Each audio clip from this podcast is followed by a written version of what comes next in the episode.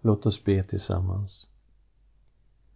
Tack Herre för ditt ord.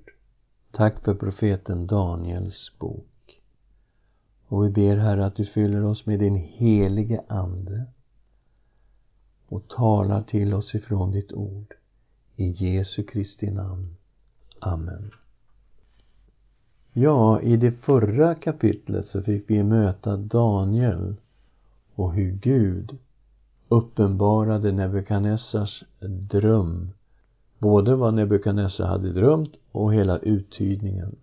Och så att bokens tema kom fram i den här uttydningen. Den handlade om den suveräne guden och hans eviga rike. Och idag kommer vi möta de tre andra judarna som är omskrivna i den här boken. Nämligen Shadrak, Meshak och Abednego, Daniels tre vänner. Och vi ska läsa om den brinnande ugnen i kapitel 3:1-30. Nebukadnessar, han lät göra en enorm stor staty överdragen med guld. Och när statyn skulle invigas kallades alla uppsatta personer i hela statsapparaten dit. Och vi läser kapitel 3, vers 1 och 2. Kung Nebukadnessar lät göra en staty av guld, 60 alnar hög och 6 alnar bred. Alltså det är en jättestaty, va? Det är 30 meter gånger 3 meter. Det är alltså jättestor. Han ställde upp den på Duraslätten i Babels provins. Sedan sände han bud och kallade samman satraper, guvernörer, ståthållare, fogdar, skattemästare, domare, lagtolkare och alla andra makthavare i provinserna för att de skulle komma till invigningen av statyn som kung Nebukadnessar hade ställt upp. Okej, det här var en jättestor grej. Alla kallades samman och det är klart man kan ju undra, var Daniel där? Ja, han är inte omtalad någonstans i texten så han var troligtvis inte där. Då undrar man, vad var han då? Ja, möjligen får vi en fingervisning i den sista versen i andra kapitlet. På Daniels begäran utsåg kungen Shadrak, Meshak och Abednego att förvalta Babels provins, medan Daniel själv stannade vid kungens hov. Så troligen var han kvar och höll ställningarna så att säga när alla andra var där för att inviga den här väldiga statyn. Och vad som är helt klart, det är att hans tre vänner, Shadrak, Meshak och Abednego, de var där. Och man hade satt ihop en orkester med många olika instrument som skulle spela, och när orkestern spelade då skulle alla närvarande falla ner i tillbedjan av statyn. Den som inte följde den här befallningen skulle avrättas genom att kastas i en stor brinnande ugn, och man undrar vilka stora ugnar hade de på den tiden. Ja, när de hade väldigt stora byggnadsprojekt så gick det åt väldigt stora ugnar för att bränna teglet. Så att det fanns stora ugnar på den tiden. Och det visade sig att de tre judiska vännerna, de vägrade att falla ner inför guldstatyn. Och vad skulle de göra där då? Ja, det här är befallningen i vers 4. Det är en härold som ropar med hög röst. Detta är befallningen till er, ni folk, stammar och språk, så det gällde alla folkslag som var närvarande. När ni hör ljudet av horn, pipa, sittra, lyra, harpa, säckpipa och alla slags instrument, ska ni falla ner och tillbe den gyllne statyn som kung Nebukadnessar har ställt upp. Men den som inte faller ner och tillber ska genast kastas i den brinnande ugnen. Okej, så det handlar om tillbedjan av den här guldstatyn. Och det var dödsstraff på att vägra att tillbe den. Och orkestern spelade. Alla föll ner i tillbedjan, men inte riktigt alla. Vi läser vers 8-12. Men strax därefter kom några kaldeiska män fram och anklagade judarna. De tog till orda och sa till kung Nebukadnessar: må kungen leva för evigt. Kungen har befallt att alla människor ska falla ner och tillbe den gyllene statyn när de hör ljudet av horn, pipa, sitra, lyra, harpa, säckpipa och alla slags instrument. Och att var och en som inte faller ner och tillber ska kastas i den brinnande ugnen. Men nu finns här några judiska män, Shadrak, Meshak och Abednego, som du har satt att förvalta Babels provins. Dessa män sätter sig över ditt påbud, o konung. De dyrkar inte dina gudar och tillber inte den gyllene statyn som du har ställt upp. Det är klart, för de andra folken som hade många avgudar var det inget problem att tillbe en till. Men för de här som var troende på Jahweh var det omöjligt. De skulle ju bryta mot Guds första bud. Du ska inga andra gudar ha vid sidan av mig. Och Nebukadnessar, han befallde att de skulle föra fram Shadrak, Meshak och Abednego, och han gav dem en andra chans. Och han sa: om ni nu ändrar er och tillber statyn, ja, då kommer det gå bra. Men om ni inte tillber ska ni i samma stund kastas i den brinnande ugnen. Och vilken Gud kan då rädda er ur mina händer? Okej, här kommer en utmaning mot deras Gud, mot Israels Gud, mot Jahve. Och vad säger Shadrak och Meshak och Abednego i den här situationen? Det är alltså dödsstraff på att inte tillbe statyn. Och vi vet att bland oss idag finns det konvertiter från islam som har blivit dödade därför att de har lämnat islam och satt tro på Jesus Kristus.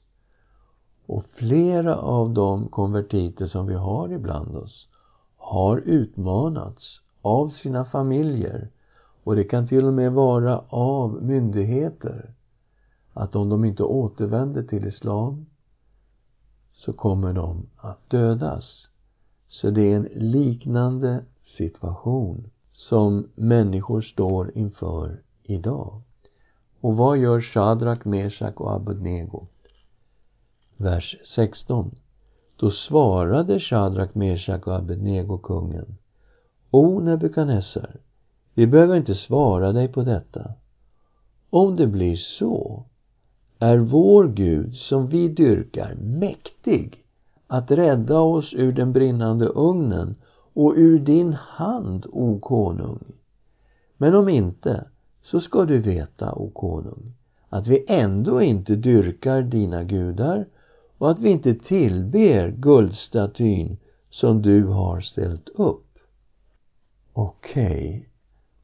Så här har vi nu en konfrontation mellan Jahve och gudarna och mellan kung Nebukadnessar, som då var den mäktigaste mannen på jorden. Och vi har 3 stycken judar som håller fast vid sin tro. Vers 19. Då fylldes Nebukadnessar av vrede mot Shadrak, Meshak och Abednego, så att hans ansiktsuttryck förvandlades. Han befallde att man skulle göra ugnen 7 gånger hetare än man någonsin hade sett den vara. Och han befallde att de starkaste männen i hans här skulle binda Shadrak, Meshak och Abednego och kasta dem in i brinnande ugnen. Så bands de, iförda sina byxor, mantlar, mössor och andra kläder, och kastades i den brinnande ugnen. Vad skulle hända nu? Men eftersom kungens befallning var så sträng och ugnen blivit så starkt upphettad, blev männen som förde dit Shadrak, Meshak och Abednego själva dödade av eldslågorna. Och de 3 männen, Shadrak, Meshak och Abednego, föll bundna ner i den brinnande ugnen. Så straffet verkställdes. Men då hände ett mirakel, vers 24. Då blev kung Nebukadnessar förskräckt. Han reste sig hastigt och frågade sina rådsherrar: var det inte 3 män vi band och kastade i elden? Och svarade kungen: jo visst, o konung. Då sa han: men nu ser jag 4 män gå lösa och lediga in i elden, helt oskadda, och den 4:e ser ut som en gudason.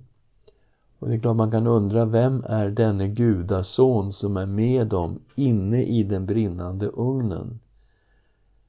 Ja, man ser senare att Nebukadnessar har tolkat det som att det var Guds ängel i vers 28.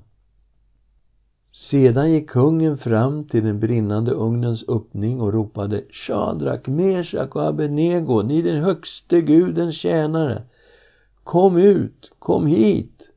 Och vi tänker på vad som är temat i hela Daniels bok.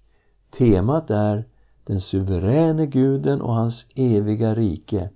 Och här befästs temat igen: ni den högste gudens tjänare, kom hit ut. Då kom Shadrak, Meshak och Abednego ut ur elden. Och satraperna, guvernörerna, ståthållarna och kungens rådsherrar samlades där och såg att elden inte hade haft någon makt över männens kroppar, att deras huvudhår inte hade svetts och att deras kläder inte skadats. Man kunde inte ens känna att de luktade bränt. Och här kommer nu ytterligare en förstärkning av bokens tema, den suveräne guden. Vad säger Nebukadnessar? Vers 28.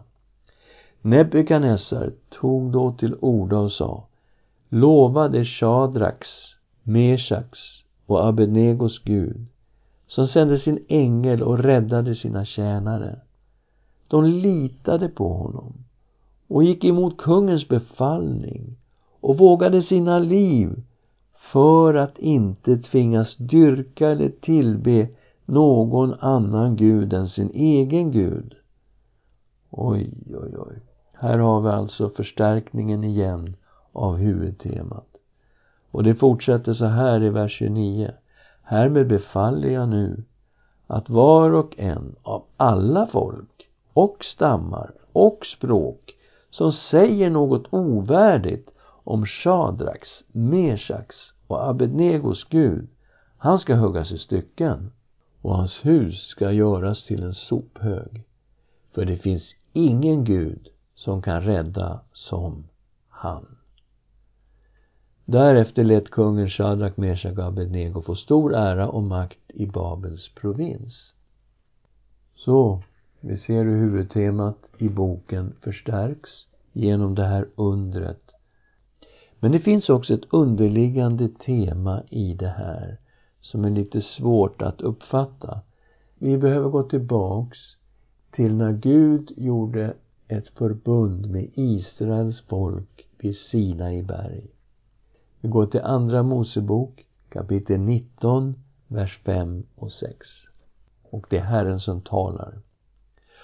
Om ni nu hör min röst och håller mitt förbund, ska ni av alla folk vara min dyrbara egendom, för hela jorden är min. Ni ska för mig vara ett rike av präster och ett heligt folk. Detta är vad du ska tala till Israels barn.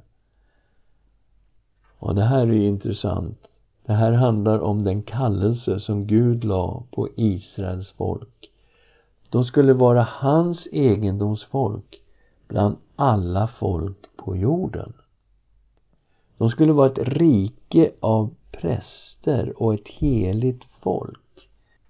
Att de skulle vara heliga, det innebar att det här folket skulle vara avskilt för Herren.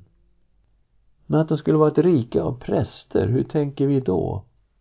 Ja, vi ser att prästens uppgift i det gamla Israel, det var att undervisa folket om Herren och lära folket att vandra på Herrens vägar. Och Israel hade alltså en missionskallelse på sig att vara ett prästfolk bland alla folk på jorden. De skulle alltså vittna om Herren bland folken. Och vi ser ju när vi läser i Gamla testamentet att det funkade ju inte så där jättebra. Men när Israels folk fördes bort i fångenskap till de andra länderna, då ser vi den här missionstanken fungera som den var tänkt. Vi möter den på flera ställen här i Daniels bok. Genom Daniel, genom Shadrak, Meshak och Abednego som vittnar om Israels Gud, om Jahweh. Och här framställs han ju som den suveräne guden över alla deras avgudar som de hade där i Babel. Det sker en sorts mission i Daniels bok. Men inte bara Daniels bok. Vi kommer att möta samma fenomen i Esra bok, i Nehemja bok och faktiskt i Esters bok. Vi ser hur Gud använde judarna till att vittna om sig själv när de var utspridda bland folken. Så Israel var Herrens egendomsfolk. Men hur är det med oss då? I det nya förbundet har Gud ett egendomsfolk i det nya förbundet. Ja, det har han. Vi ska läsa i första Petrusbrevet kapitel 2, vers 9 och 10. Och vi ska lägga märke till att Petrus citerar just den här versen som vi läste i andra Mosebok kapitel 19. Men ni är ett utvalt släkte, ett konungsligt prästerskap, ett heligt folk, ett Guds eget folk, för att förkunna hans härliga gärningar, han som har kallat er från mörkret till sitt underbara ljus. Ni som förr inte var ett folk är nu Guds folk. Ni som inte har fått barmhärtighet har nu fått barmhärtighet. Och det här är skrivet alltså till den kristna församlingen som bestod av judar och hedningar som trodde på Jesus Kristus. De var nu Guds utvalda folk i det nya förbundet. Ett konungsligt prästerskap. De var ett heligt folk, ett folk avskilt för Gud. Och de hade ett uppdrag för att förkunna hans härliga gärningar. De skulle föra ut kunskapen om Gud bland alla folk så att människor genom evangelium skulle komma till tro på Jesus Kristus. Låt oss be tillsammans. Tack Herre för det under som du gjorde med Shadrak, Meshak och Abednego. Tack Herre för den frimodighet vi ser i de här männen. Tack för den trohet. Tack för modet. Och att det är en uppmuntran för oss. Och Herre, vi vet att det finns martyrer ibland oss idag. Vi vet att det finns troende som sitter i fängelse. Vi vet att människor ställs inför ultimatum att välja mellan dig och islam.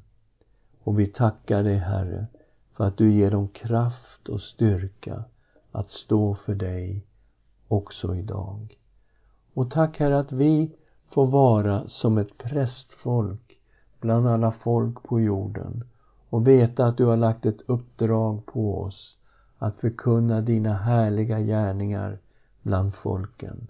Herre, använd oss till din ära och må många människor få komma till tro på dig, vår älskade Herre Jesus Kristus. Amen.